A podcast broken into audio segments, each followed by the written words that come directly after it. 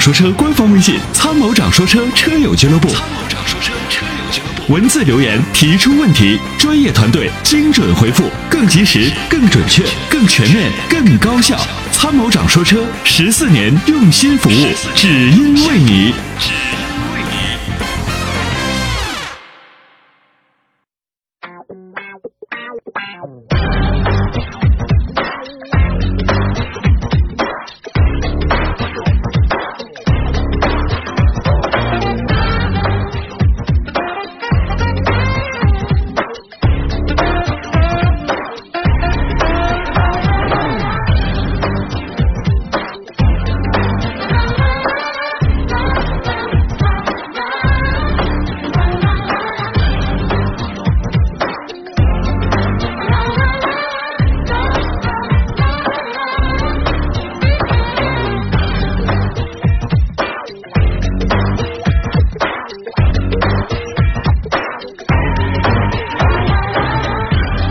好的，各位朋友，大家下午好。各位下午好， 一个大喘气儿啊，今儿这天儿明显温度一下起来了。呃，所有的好朋友呢，这会儿呢出行的过程当中，甭管是什么样的一个状态，去往哪里，还是要注意安全，尤其是向阳方向比较刺眼啊。特别热啊，嗯这个今天的这个温度很高，让我就是感觉到有有这个七八月份的有感点想回老家了是吧？觉。 其实前几天呢，我我我去了一些地方，嗯我觉得感感叹西安的凉爽。啊对然后去比如说三亚。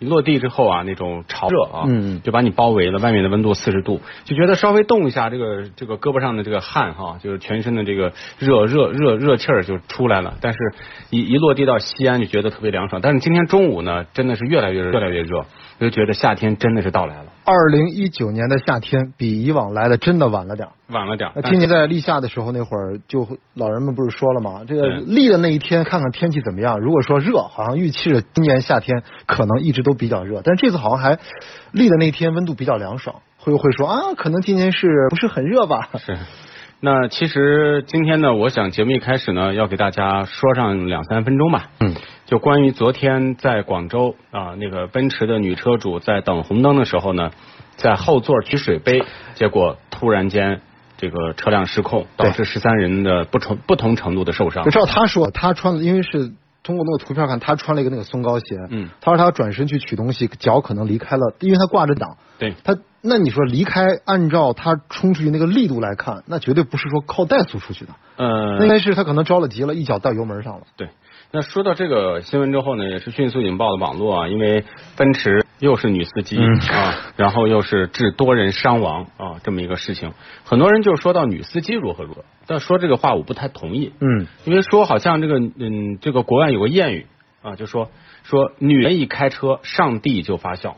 他的意思就是说，这个女人开车好像不太擅长嗯嗯啊，就会造闹弄呃闹好多笑话笑话呃、出出一些问题啊。对，比如说像新手加呃这个嗯女司机加头一回叫女魔头、 是吧？加嗯职业魔盒啊职业加女魔杀手头对，但我这个我我觉得首先呢，这个呃咱们不要有性别歧视嗯嗯嗯啊，然后呢男女之间开车是有一定的差异，但是呢我觉得这个事儿谁都会出，只要是驾驶员都会出。你看，咱们听到往往会把这些问题会放大会看，但是人家经过一个调查之后呢，有些数据，呃，说往往女司机在驾驶之后的细心程度，嗯，其实比男人要高。就说他出大事故的概率更低、哎是啊，因为他更加的小心谨慎啊。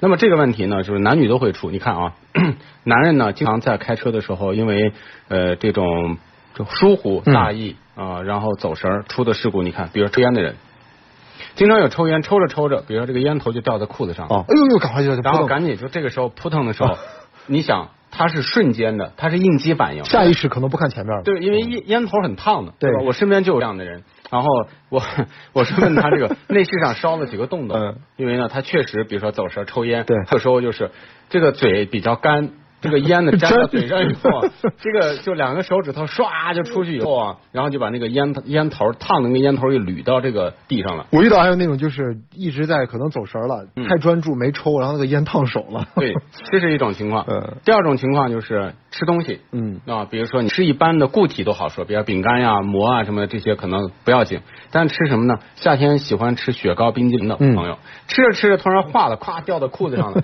那一瞬间也是人会下意识的去去这个。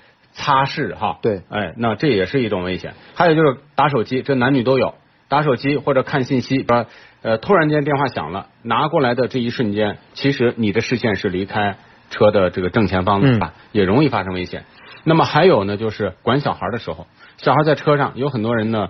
不坐安全座椅，他认为就是说小孩坐在后排就行。其实坐安全座椅有一个最大的好处，孩子绑在那个地方，我就不担心他产生意外，他最多就是哭闹嘛，对哭闹一秒、两秒、三秒、五秒没关系吧？但是呢，如果这个孩子比如说扳一下门把手，这个孩子呢，突然间呢，这个在后面，比如说磕到哪里了，是吧？发出比较尖利的这种哭声，你是第一时间你要回回过头看，安慰嗯他。还有小孩爬在前面搬这个挡把儿的什么的，我觉得买安全座椅最主要的不是，咱们也不要说这个孩子安全，咱说车辆安全要不要顾，嗯嗯嗯不说发生事故，而是说孩子会干涉到你正在行车时的这种安全。你想一下，是不是？比如说孩子小不说了，大一点的时候，他在这个车里他是不老实的，他不可能规规矩矩坐在那个地方，他这个时候会要求这个，要求那个，然后另外一个搬弄这个，因为他的天性就是嗯嗯好奇嘛，对，所以你把他绑在那个地方，他其实就就是这个这个这个相对就安全了，他不 会不会去乱跑，对吧？而且小孩的力气小，他不会解那个安全带。嗯，等解安全带的时候，能听懂话的时候，他就坐在安全座椅上。所以说，大家要纠正这个观念啊，就说在路上开车，很多情况下都会产生这样的意外，无关男女啊，这是第一个。第二个就是说，我给大家说一个怎么避免这个事故的方法。咱们现在不要说什么推 N 档、推 P 档，什么开车，因为你这种教育，我觉得啊太复杂了。而且现在的车辆车辆有什么？有机械手刹的，有电子手刹的，有 auto hold 的功能的，对吧？操作的像奔驰那种停稳以后再深踩一脚刹车，它就启动 auto hold 的。还有什么电子 auto hold 的，很多很多很多。那我觉得很简单。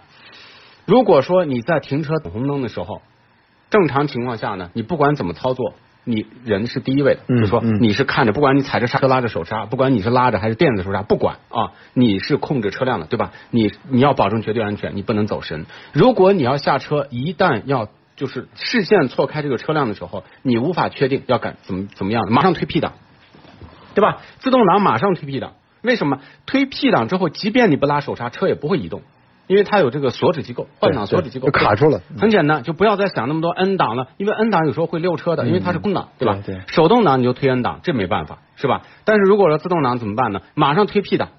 比如说我我我见到这个路怒症啊，就是把前前面的车逼停以后，那个车下来以后指责后车的时候，突然自己的车挂着 D 档跑了，有过很多一些，包括还有挂 N 档的、往后溜的，这个车可能把自己压了的，呃是就种种这样的问题好多好多。所以就是这个最简单的事事情就是大家记得，如果你正常开着车，你不管怎么操作，你能保证车辆的安，就是相对控制、嗯对对啊，对控制权在你。如果你不能控制，自动挡马上推 P 档，对吧？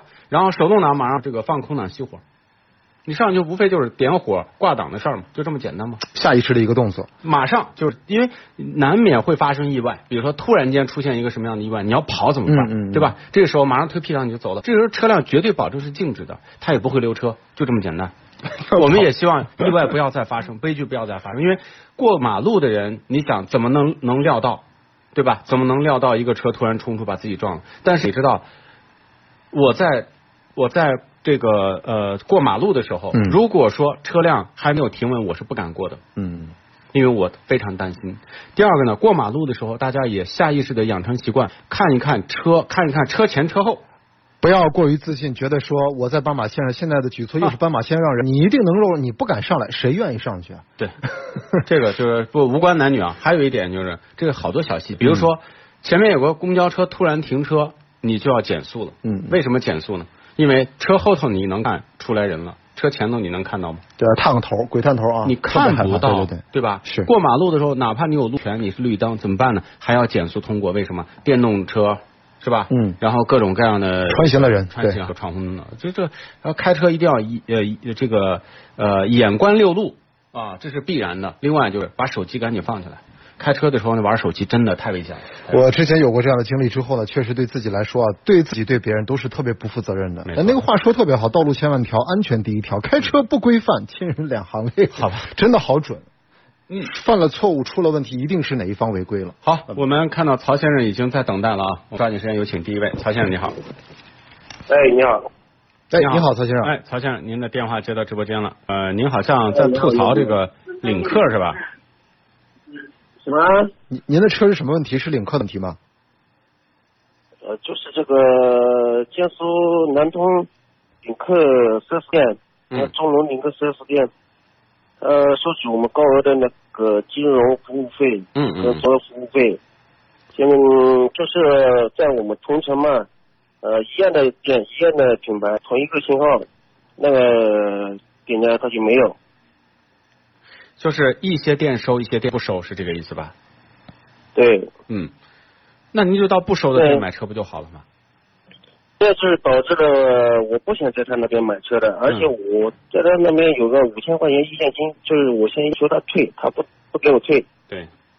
那您给这个领克的全国热线打电话了吗？打了，嗯，他们怎么说？他们说这个退不退钱不属于他们个厂家的这个范围之内，嗯他只能把我问题向这个四 S 店反映。嗯嗯嗯，啊，只能是向四 S 店反映。那反映的有有结果吗？没有四 S 店嗯没有人跟我联系，嗯，我也基本上天天去找他们领导，他们领导都是对我避而不见。避而不见，为了五千块钱至于吗？这个我就不懂他们了呀。嗯，我知道了。这样，这个问题呢，我再次转一下他们的区域，转一下他们的区域，嗯看看这个区域能不能协调一下 4S 店。但是你也知道，厂家跟 4S 店它是一种合作关系，它不是隶属关对系对对，啊。这个你要也你也要知道。所以呢，嗯关于这个问题呢，我觉得转过去以后呢，还是尽可能的进行沟通，因为领克作为一个新的品牌，我想他们应该还我是已经跟他呃三方五度的沟通了，嗯嗯，而且我原先有一个老车，呃，是他们嗯四 S 店从中间介绍那个二手车人，嗯、卖的。嗯原先就是他们四 S 店跟那个收车的人承诺我承诺我是十一万二，等到最后过户的时候，那突然价格压低了，变成十一万七了。他们这个之间就是跟这个收购二手车的人直接联合起来，放了一个高价，骗取我下九千块钱这个意向金。对。嗯，嗯，我知道了。这样，我们先转过去吧，因为作为一个新的品牌，它在管理方面是不是也存在一些问问题？我们也希望厂家能够尽可能去跟经销商去协商，然后呢，规范经销商呢在运行当中呢，呃，也一一些这个做法。然后，他这个收取金融服务费跟综合服务费，在我们当地也有人把它举报到我们当地电视台的，也上过我们电视的。他还是什么意思？就是叫比较不改，人家都不收的。好的，我明白，那就到不不收的店去买车。然后这家店呢，我们已经登记了，我们把它会反馈出去，好吗？好的，好的，嗯你你们会跟跟踪采访吗？我已经我已经会我已经转接了，我已经把这个问题转接了。啊，你你转接到哪里？我已经转接给这个领克的品牌经理，是我们南通的吗？不是，是厂家的，吉利厂家的。哦哦哦，好的好的，嗯，好吗？那就这样。好好好好。好好，感谢您参与啊，再见，拜拜。哎，现在这全国各地这各各各有各的法儿。呃，前前段时间呢，很多一些店面的朋友也在说，现在把这个 金融费的项目，嗯看着把这个项目是取了，但是有别的名头出来啊， 所以大家买车的时候还是注意看一下。最近啊，这个还有一个问题，国五、国六，嗯因为国六呢，西安市确定七月一号要采用啊。。对，这个标准一旦实施之后，西安市不允许国五标准的车上牌儿。那西安市目前经销商手里的这些国五的车去向哪里？一个是呢，在六月底之前打折促销，尽可能卖出去，嗯，对吧？第二种呢，就是流向其他的城市，二三线的走一走啊。三四线城市啊。那所以从这个角度来讲，我觉得近期车价的波动会非常非常大。在某些厂家以免员工福利为由，一辆二十几万的车降十万八万，比比皆是。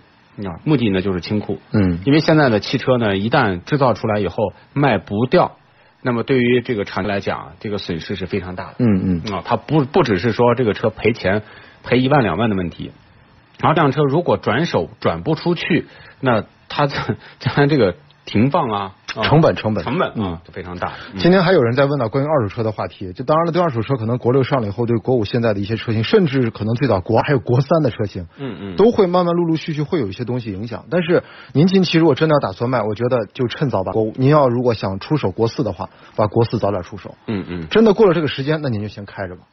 对，这样的。但这个我觉得还是根据个人的情况吧。嗯如果我就没钱，我换不了车，那我就预计看看有吧要出手打算，你就早点出手。是啊，是是。好，有请下一线。呃，喂，你好。喂，你好，你好。哎，你好哎，，你好，龚先生你好，啊、啊我我参谋长是吧？对，是我，我和常哎乐。你好，哎你好我我深圳的朋友哎，新疆的朋友你好啊，，你好。啊，我最近想一个预算买个车嗯啊，我意思是驾照考两年嘛，嗯嗯最近嗯，现在也没怎么练练车，就今年就想买一辆车，就是家用代步的，嗯嗯呃也没去试驾，在网上看了一下，看了一下那个卡罗拉和雷凌和 GL、宝嗯来，你帮我分析一下这几款车怎么样？您先说说买自动挡还是手动挡？就自动挡吧，啊、自动挡的车。对。对，这几款车呢，您注重什么呢？啊，这就是家用，就是本身耐用嘛，就是油耗低一点吧。油耗低一点啊、自动挡的对油耗低一点。嗯对对对好的。对，那这里面呢，我建议呢，考拉就不要看了，因为它也快到换代的时候了啊。嗯，啊那您现在呢，如果是看卡罗拉，就不如看雷凌了，因为它刚刚这个换代上市啊。所以它这是段我看一下，五月二十不是出了一个换代嘛？对嗯，你要你看这个新款，看这个新款的话呢，它会好一点，因为新款它是啊全新架构的啊，它的技术呢实际上进行了一次脱胎换骨的升级，这个是值得啊看一下的。呃它，这个新出来的，我们要不要等一下？你经常你不是说的要新出来的要等一段时间吗？嗯市场的反馈怎么通常样我们是这样建议的，但是呢，对于一些啊大企业来讲，就是特别大的企业，他们其实在啊产品的验证方面和一致性方面、稳定性方面，他们的这种可控性更高啊、所以我觉得风风险不大。我指的是一些中小品牌，或者是目前来讲高危的品牌，他们出的这个技术，我觉得还是要关注啊啊，啊。那雷凌的在中国也没几年是吧？它它技术程程度怎么样的？它其实就是美版的卡罗拉，它跟卡罗拉是一样的，只不过就是啊在国内它不能叫一汽卡罗拉、广汽卡罗拉，它只能换一个名啊字叫一汽卡罗拉、广汽雷凌。实际上呢，他们都是一个车，但是因为这个广汽呢，我觉得他们技术换代升级的速度稍微快一点。第二就是。呃，他们在正常的国五的这个老款的雷凌上面的性价比就比卡罗拉要高啊，所以、哦呃，我觉得可以重点看一下。哦，它这个刚上市的，我看就是前几天就上市，我看它这个现在科技是也赶上去了，对，其他是没什么问题是吧？呃，问题不大，就是这种品牌的话，它的车呢是有不完美的地方啊，比如说它的漆面儿薄，呃，啊隔音性能略差，呃，做工呢不是特别特别的细致，但是呢，你要说它的优点呢，稳定性啊，包括它的燃油经济性啊，动力的匹配啊，都没有太大的问题。哦，它这个现在说不是网呃上吐的，说它漆比漆比较薄嘛是吧？对对对对对，但是它的那个底盘做的怎么样？底盘扎实不？底盘呢，新一代的它换了独立悬挂之后呢，预计这悬挂要比过去老款的稳定性要好一点。哦，对，嗯，所以你然可后它以这看一下。个它这个操控性怎么样？就是说它的这个对于新手来说，呃，好不好开这没个？问题，没问题。就这种车，嗯我觉得它全世界卖几千万辆是有是有理由的，因为它就适合多数人开。哦哦，嗯你帮我讲这个吉利的 GL 幺九款，它不是换了那个变速箱吗嗯？CVT 的变速箱现在怎么样？嗯，我觉得如果你要拿吉利跟它要对比，除了配置和性价比这两个指标之外，你要说吉利嗯要超越丰田的这个这个雷凌，我估计我觉得是没有没有可能性的，就暂时没有啊可能性的啊啊啊啊！对，啊。我就想问一下这个吉利这个 GL 的就是稳定性怎么样？它的这个你们在市场上投诉率怎么样？嗯，我我我觉得是这样的，就是说，如果咱们再说完吉利，再说完大众啊，然后呢，再啊说完别的车型，估计咱们一个小时都聊不完。我觉得啊如果明白您呃选择相信我们啊，参谋长说车嗯的对节目，我告诉你就是对，我一直在如果关注你们这个节目对。，那么这两款车，如果看中了雷凌，那么呃 GL 就可以放弃了，啊，嗯好好，明白吗？它没有可比性。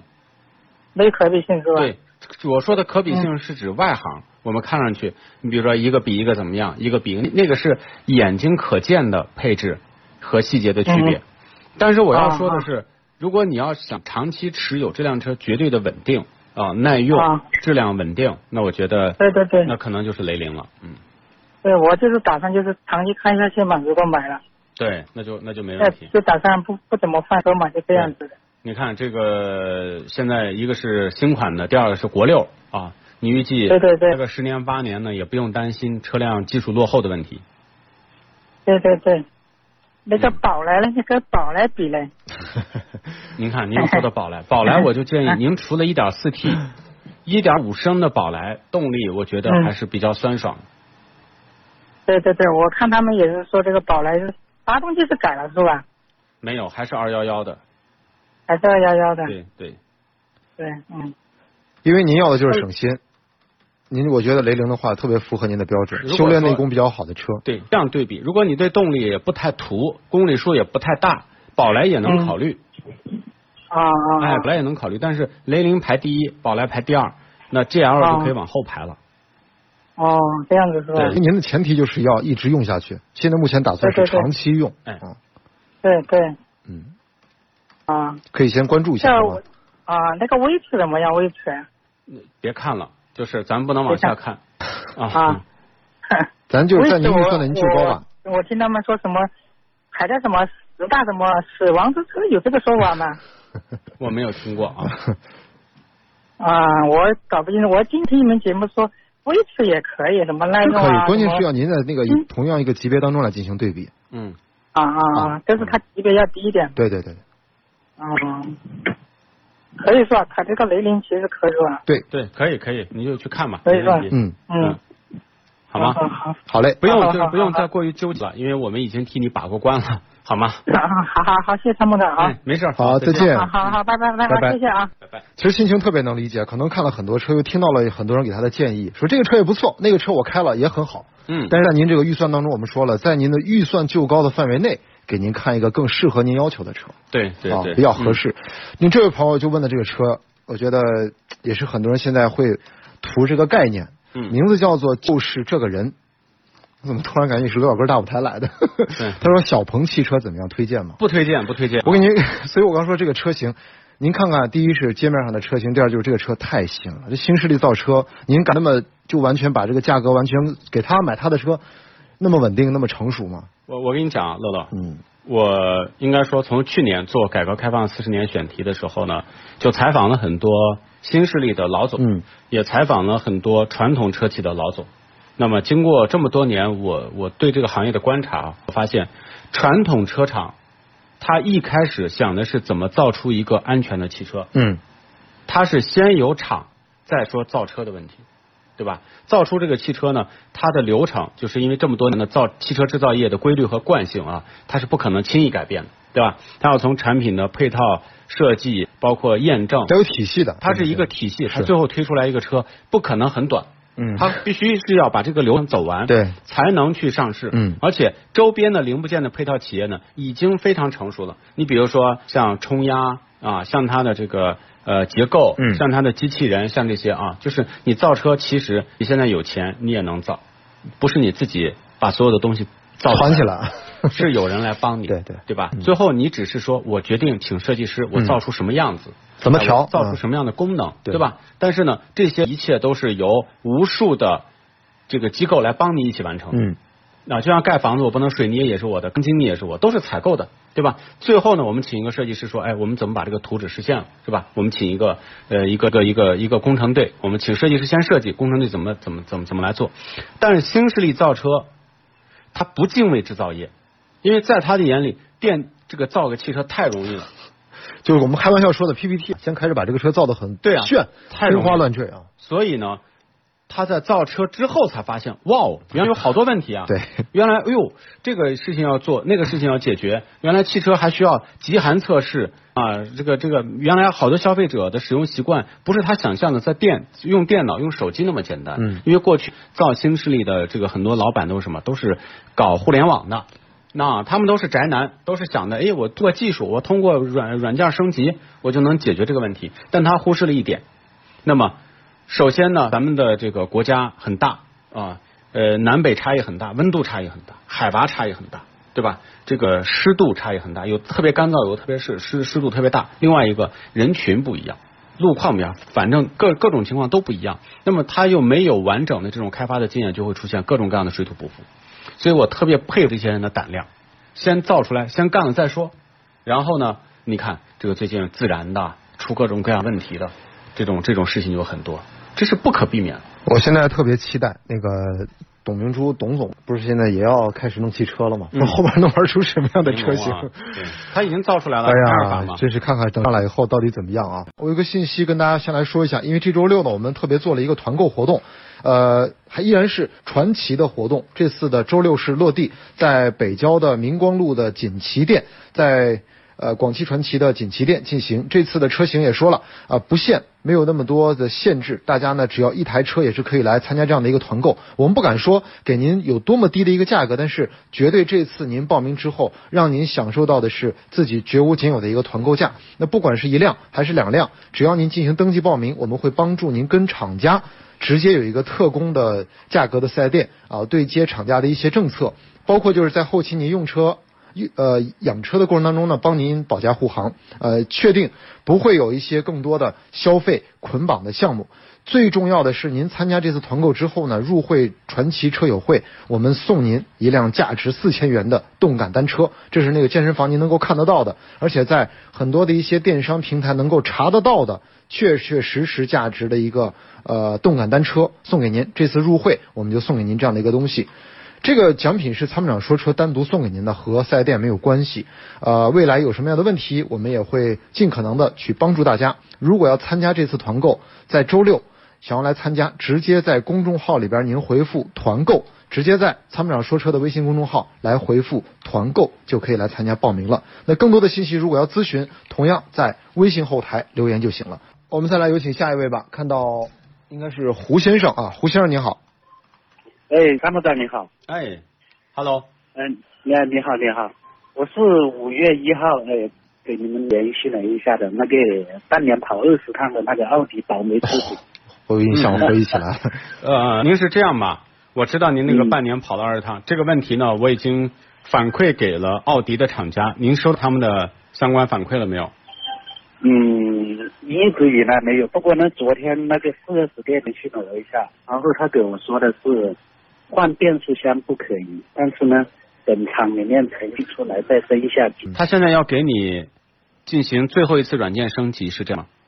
对，他说给我呃再升一下级，然后呢，我就感觉到升级根本就没用，嗯就好像你上次说的，升级好像就是在掩饰。现在车呢，经过上次升级，那个车的油耗明显变变是高的，，他要然后呢，对，呃呃，那个二档降到一档呢，现在就是他想不想了，但是三档降到二档，他又也得想一下。嗯，他就像嗯一天的话，他就想个四五次的样子吧，嗯嗯，就是您是 A 四还是 A 六、 A 四， a 四啊，嗯，我我这么给您讲吧，如果说换了一台变速箱，您认为这个变速箱难道是丰田的变速箱还是 AT 的变速箱？它还是这个变速箱，还是这个规格，还是这个电脑？也就是说，有相当大概率的一个可能性，就是这个问题可能还是会继续出现。是跑三千还是跑三万啊？对，他如果是这个问题，他现在主要是不给我换变速箱，不是，我说就是，即便咱们今天这么说，就是换了变速箱，您肯定这个问题能处理吗？这个不能保证。那对啊因为我在网上查了一下，说有好多换了变速箱的还是异响。对啊，对啊。所以这个问题，所以这个问题呢，我觉得，呃，如果说这次软件升级完了，还是没有任何的作用。您继续跟我说，我再给他们讲，能不能换个变速箱再试一下？嗯好吧，好吧，好吧。我只能是这样的，为什么呢？为什么呢？因为这个问题就是一个先天结构决定的。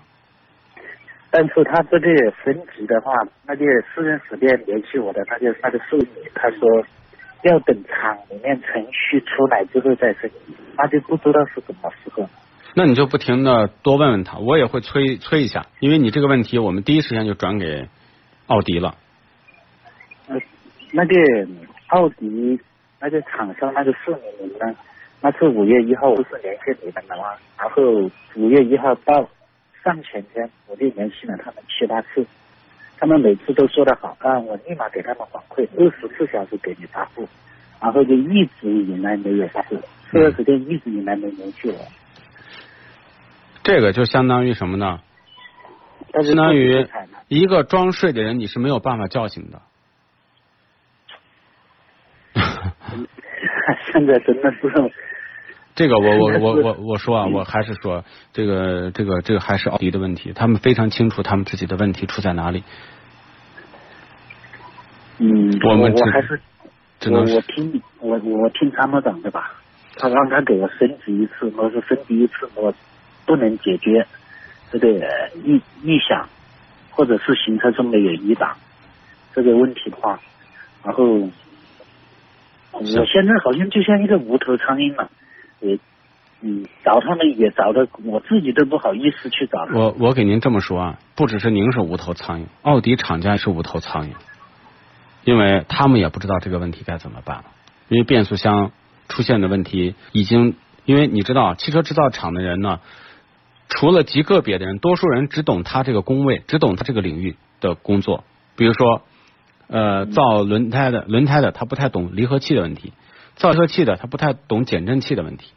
那么组装厂的人，他都是一个一个工位出来的。我告诉你，汽车制造厂修不好车这件事情是真的，因为他懂得造车，是因为他是一个庞大的工业体系。就像盖房子的人，你说钢筋工不懂水泥工的工工工作怎么，他只是知道。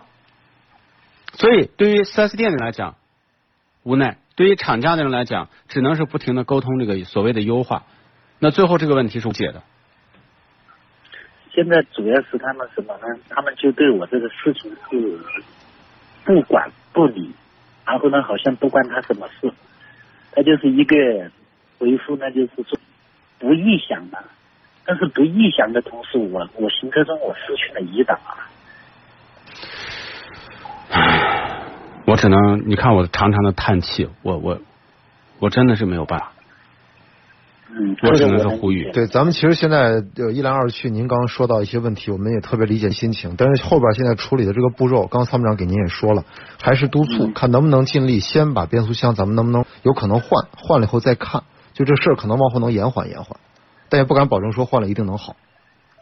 这个刚刚参谋长也是这样说，让对他升级一次，升级一次呢，然后如果是还臆想的话，看能不能找他换一个。只能试啊，只能就这样试。就是就是说，就是最最好，我们再试一下，我嗯会给他们讲，试试试一下。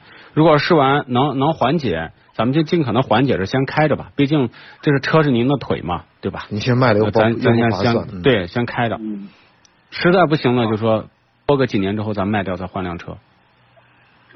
再就是呢，我想跟他们沟通的就是把这个变速箱延保。可以啊，你跟他再商量一下。我跟他跟那个四 S 店那个苏经理给我打电话，然后我跟他提，我说，如果是这个问题你们解决不了，你们可以给我把这个变速箱延保。他说延保的话，最多也就延延个一两年，然后呢，你必须在我们四 S 店保养。这个啊您先别延保的问题，咱们先解决这个事儿好吗？您先等软件。嗯 OK，好我们保持联系好好好吗？嗯，嗯，好好好，再见啊。非常非常非常感谢参谋长啊。不用，我我我没帮到你，我心里真的就我也不知道该怎么办。我我真的想希望我成为奥迪，我把双离合都放弃掉，我赶紧采采用爱信或者采埃孚的八 AT 的变速箱，这个问题就解解决了。至少说不用让客户既烧机油又出现变速箱的问题，对吧？但是现在是既烧机油又有变速箱的问题，你说该怎么办？还有车身异味儿的问题，那现在买到的这个奥迪车怎么样？就是便宜嘛，就二十万出头买一个奥迪 A 四，觉得便宜。那这个现在的奥迪真的不是以前的奥迪了。是啊，对呀、您说的您说的非常非常正确，就是这样子的。所以这个故事还有人信，因为什么呢？二十万出头买 A 四，心目当中的 这个梦想之车，我就现在可以可以实现了。唉，现在真的只能对奥迪这个企业只能对叹一下气了。我我已经叹了很多次气了。 哎，我觉得不是您其实不行，调整一下心态，因为这个事儿已经出现了，您一直去发愁纠结，可能这个问题也没法一时半会儿很快给您解决。我觉得还是先用车吧，好不好？别因为这个事儿太影响您心情，我们先一步一步试。参谋长也帮您努力了，好吧？好的，好的，嗯这个好嘞我好嘞听听听参谋长的。好嘞嗯，来，好感谢您参与，嗯感谢您信任，谢谢，哎，再见，拜拜。好好，谢谢。哎，再见，再见，拜拜。呃，我们再来有请下一线吧。好，下一线，我们来有请，这也是问国五国六的问题啊。李先生，你好。哎，你好，你哎，好久。等了，李先生久久等。了啊，咱们呃，没事没事没事。呃，参谋长和阿波罗好。那不个是，阿波罗是 今儿长乐啊呃长乐。哎啊，你，好，呃，好了好。你好，你好。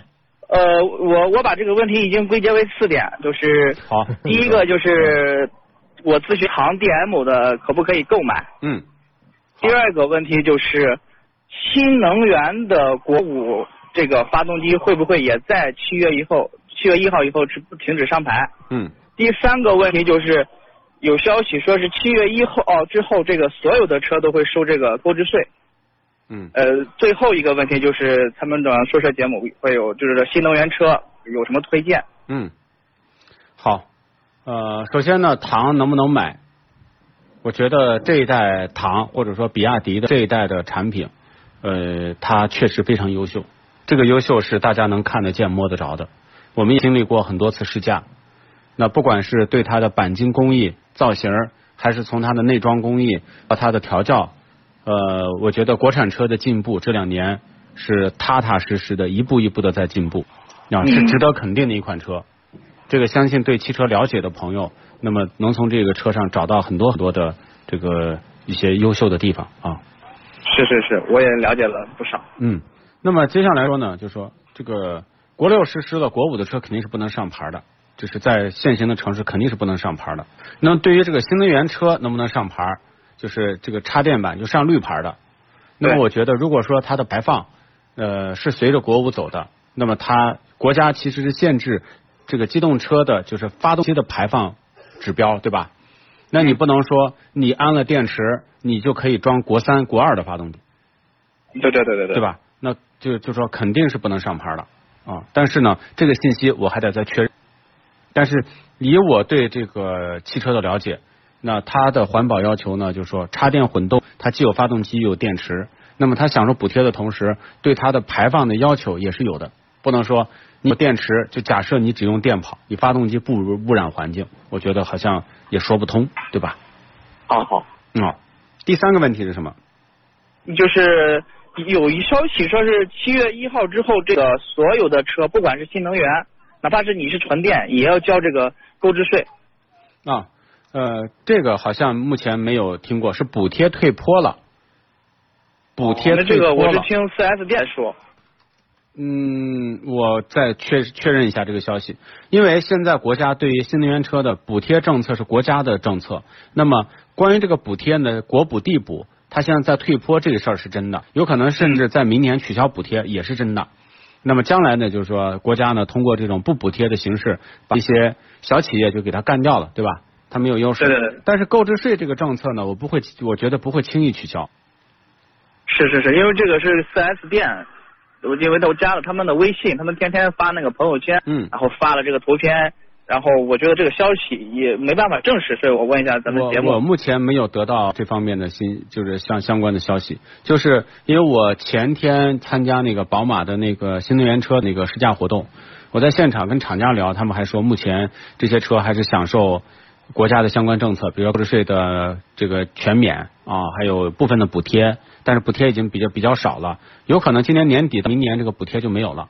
但是呃，免购置税的这个政策好像目前没有听说要中断，因为毕竟是国家的一个宏观政策，它是希望通过这种宏观政策来鼓励大家购买新能源车。嗯，明白明白。嗯，呃，最后就是这个新能源车，就是咱们节目有没有什么推荐的？看您预算了吧？ 呃，预算就是二十三十万以 内，那你说的就是比亚迪嘛？那那就是他就是就是我也是刚才就咨询就他，因为啥呢？现在你看、嗯这个新能源车呢，我们我们把它分为分为三类吧啊。嗯第一类呢，就是这种做电动车，呃，这个比较这个经验比较丰富的这这类企业，啊，做的电动车，就是它可能在技技术积累方面还可以，还能考虑，就是比亚迪，国内就说的比亚迪，没有第二个厂啊，没有第二个厂，国内就是比亚迪。嗯那美国就是什么特斯拉，对吧？对对对对，他就专门做电动车的。那在在这方面技术有积累的，他们能还能买。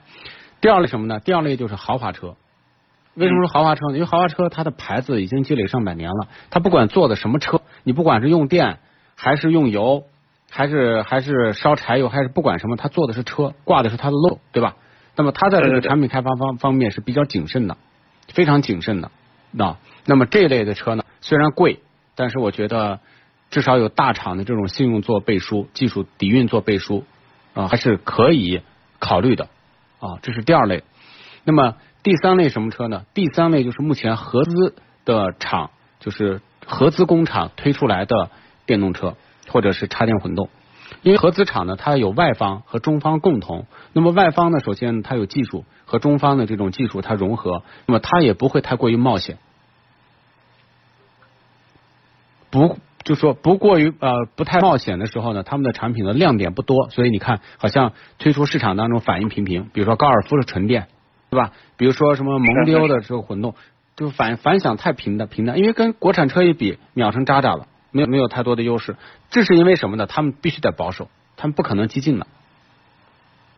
啊，除明白此之明外白，，除此之外，什么众泰呀、北汽呀、啊、什么奇瑞呀，就是好多好多那个厂做的电动车，看都不要看。那其实就是比亚迪这个选择也就是挺好的，我觉得目前来讲，在国内，比亚迪做新能源车，呃，至少说在电池、在电控、在电机的这些核心技术方面，它是有自主知识产权的，呃，算是一个正向开发的企业。我觉得风险相对较低，但不没有风险，因为任何车都有风险嗯，那我我明白明白明白这些事情，啊、嗯，好嘞好嘞好嘞，好吗那就对，感谢参谋长，也觉得我也我我我也觉得你的问题啊非常好，就是逻辑很清晰，我们沟通起来也非常顺畅。呃，就是在最后最后，还是想感谢一下参谋长，因为在一年前吧，嗯，我的一辆车出问题了，哦就是咱们节目组，就是帮我去给厂家打了电话，嗯，然后厂家出面公关把这个问题圆满解决了，哦我也没有再继续投诉，这是咱们这节目组给我帮忙，然后我一直没打电话，就是打进节目组，所以说趁这机会，嗯再次感谢一下咱们节目组的后台的所有的人员。好的，您只要觉得我们的服务好，就有多向身边的朋友来推荐我们，好吧？嗯那没问题，没问题。好的再次感谢。那就这样，嗯，谢谢，好再见参谋拜长拜，哎。